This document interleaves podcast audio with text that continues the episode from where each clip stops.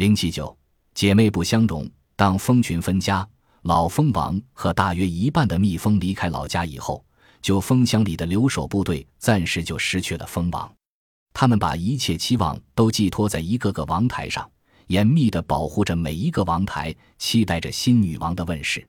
王台中的蜂王幼虫弯着身子吐丝结茧，然后将幼虫期结蓄在消化道中的粪便一次排出，投向王台口，渐渐伸直身子。静静的化为蛹。当王台里的蛹快要成熟时，工蜂就开始将王台口外层的蜂蜡咬剥干净，焦急的等待新女王快点出来。王台封盖八天以后，处女王就从王台里面沿王台口，在薄薄的半球状茧衣上整齐地咬一圈，破衣而出。处女王出房后的第一件事，就是在蜂巢里寻找其余的王台。处女王是不允许其他姐妹来争夺王位的。留守群在第一只处女王出房后，如果还需要分一次家的话，工蜂就严密保护其余的王台，使这只处女王无法接近这些王台。这样一来，在两三天里还会出现这群蜜蜂的第二次分蜂，从留守部队中再分出一半蜜蜂，和第一只处女王一起飞到空中。他们同样找一个地方结团。然后迁往一个新巢。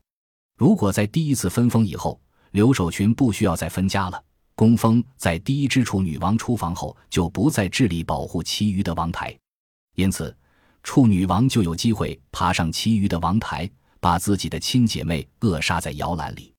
在大多数情况下，只经几个小时，其余的王台就被咬掉了。先出房的处女王在一个王台上转了几圈以后。就头朝上，在这个王台的外壁用大颚摇起动来。有趣的是，当蜂群还没有选定蜂王的人选时，工蜂是那样精心地照料每一个王台。他们为了保护每一个王台，甚至不惜牺牲自己的生命。但是，当这群蜂确定了蜂王的人选后，工蜂又主动协助处女王把多余的王台毁掉。工蜂在处女王咬过洞的地方继续将洞咬大。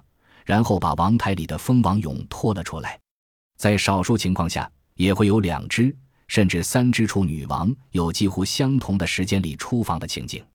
这样一来，矛盾马上激化，在亲姐妹之间会发生一场殊死争斗。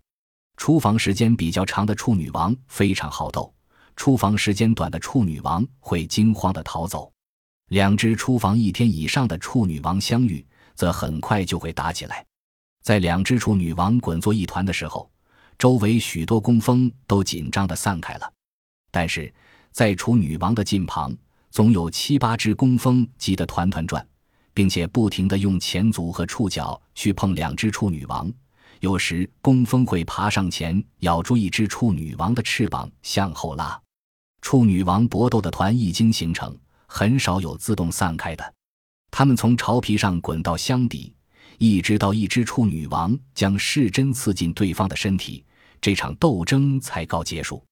几只工蜂马上向死者转了过去，它们留恋地在死者身上舔来舔去。刚死去的楚王女身上还有那种被称为蜂王物质的激素。可以想象的是，那些劝架的为死者致哀的工蜂，可能是蜂王幼虫的主要照料者。不久。庆里蜂就将被咬死的处女王拖出了蜂巢。这场殊死争斗的胜利者并不就此罢休，因为蜂巢里还有许多王台还存在。胜利的处女王更不允许这些迟到者来争夺王位，他会在剩下的王台上都咬一个洞，把所有的王台毁掉。